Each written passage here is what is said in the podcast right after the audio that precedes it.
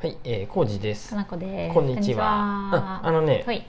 成瀬は信じた道を行く。読みました。楽し読んだ楽しかった。かった。うん楽しかったです。うん。まあ、これ、い第一作と同じで、スラスラ読めましたうね。ん、宮島みなさんって方が著者ですね。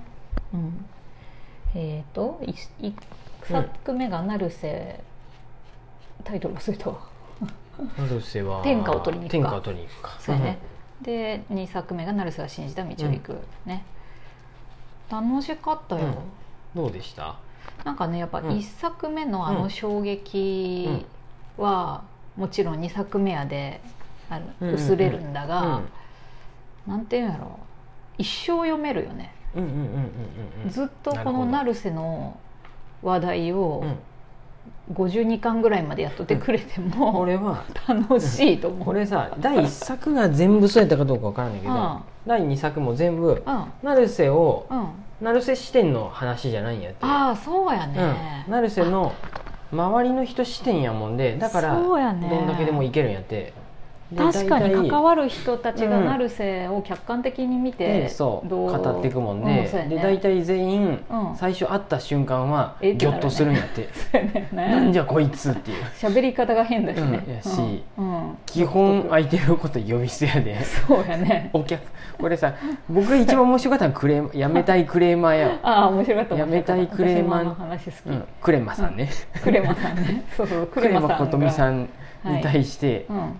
君がクレマことみかっていうふうにお客さんに対対ししててね言っていくとかさスーパーにクレームをうんうん買い取ったクレマさんねそうそうでそのスーパーでバイトしとった成瀬さんね、うんね、うんこれはねこのクレマの話他はね何やったかなうんうんえっと小学生の成瀬に弟子入りするああときめ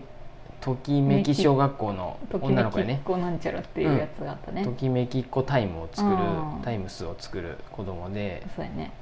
第 2, うん二章がうんお父さん目線の話、私お父さんの話結構好きやったうわん、うんえっ、とね京都大学受験するでそれについていくんやね、うん、で成瀬がさうんだって、こんな風な感じの子になったのう、んいん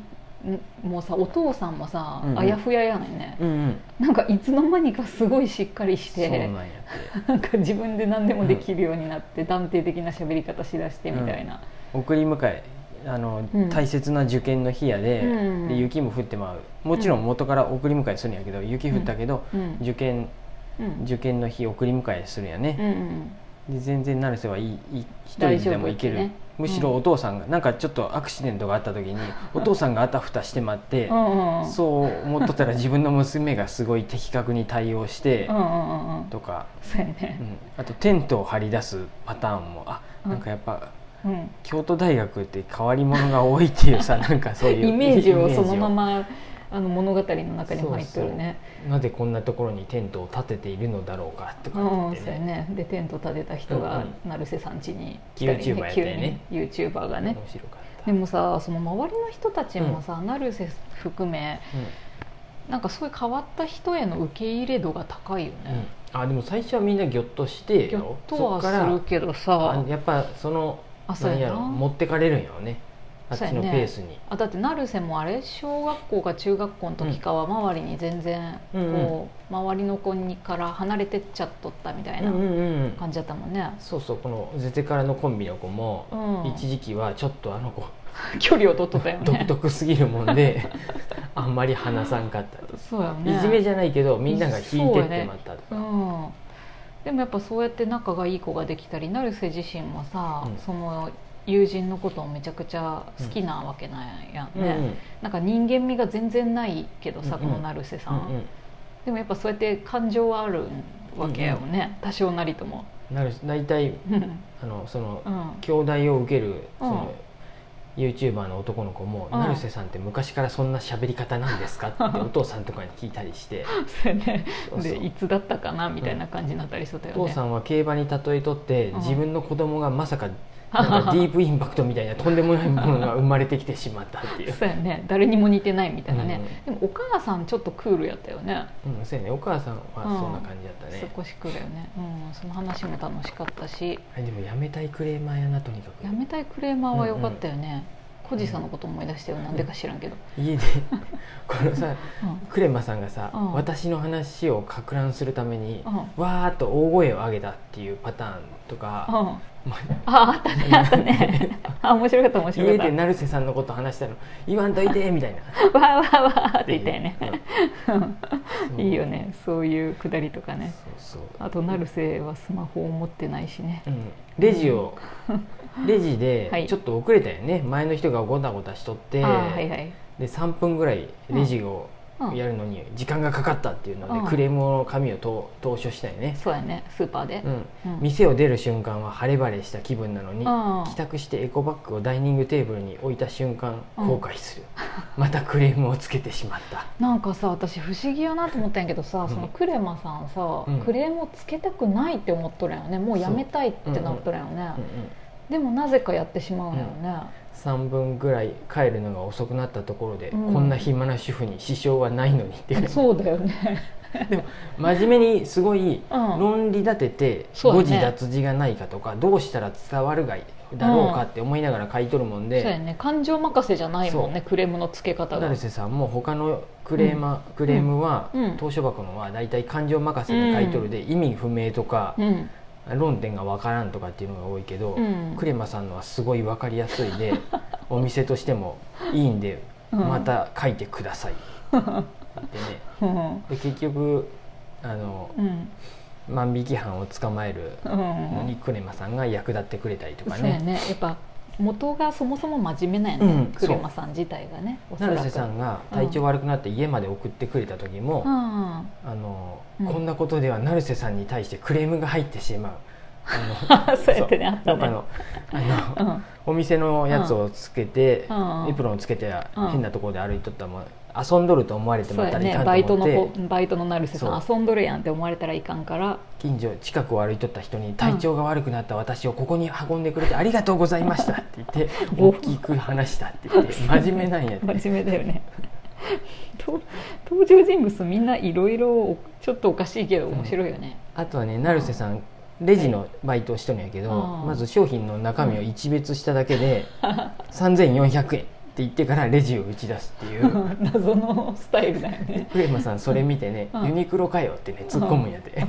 うんでも間違えとったやろ値段でも大体やっとるんやであ大体はとったね確かそにんなことだってすごいじゃない そうやそりゃそうやぴったりは合わせ320うんえー3289円ああそっかじゃあすごい惜しかったねあとははい何かな、一回言った名前を絶対覚えとるっていうのもよかったああそうやったねあねそれがゆえにうんうまくいくことあるもんねクレマさんうは、んえっとね、レイクフロント大津仁尾の浜メモリアルプレミ レジデンスに住んどるんやけどど、うん、それを成瀬さんはすぐペラペラって言ってもらって、そうやうね、ん住んでんのって言われてたもんね住んでないけど覚住えんてでるないのにこんなこと間違えずに言えた人は会ったことがないみたいな。うん難しい名前だよね、うんいやよかった。これ聞いとる人何のこっそちゃうやね、話しちゃわっからたんけごどめん読んでみて、これ本当面白い。なんのこっちゃあやとけどねう、んその次コーンビーフはうまいっていう、ああうんよかったよそれもこの琵琶湖大使になる琵琶湖親善大使みたいなのになったよねコーンビーフフがうまいで、うんあのこれ家の電話番号うんの語呂合わせないけど、うんこれ言える人がおったらうん、ま ずもし読んでない人でね、うん絶対言えんよ言える人がおったらす ごい。あのね答えはうん答えはって言ってもえ答えはうんあえ読んでみればわかりまうす。んそうやねはい、読めば分からんけど分かりますといそうこのとにし親といてくだ善さい。大使の話もすごく良かったねうん、あ、うんこれよかった本当なんに。か周りがみんなうんなんか成瀬さんにふわーっていく感じで。ふわーなんってでいくっていうかさでもやうんそうやってみればいいんかな、市役所の人たちが、うんこれ石川県に遠征に行くときうに、ん成瀬が家からうん琵琶湖のあのたすきをかけて歩いてきとるもんで、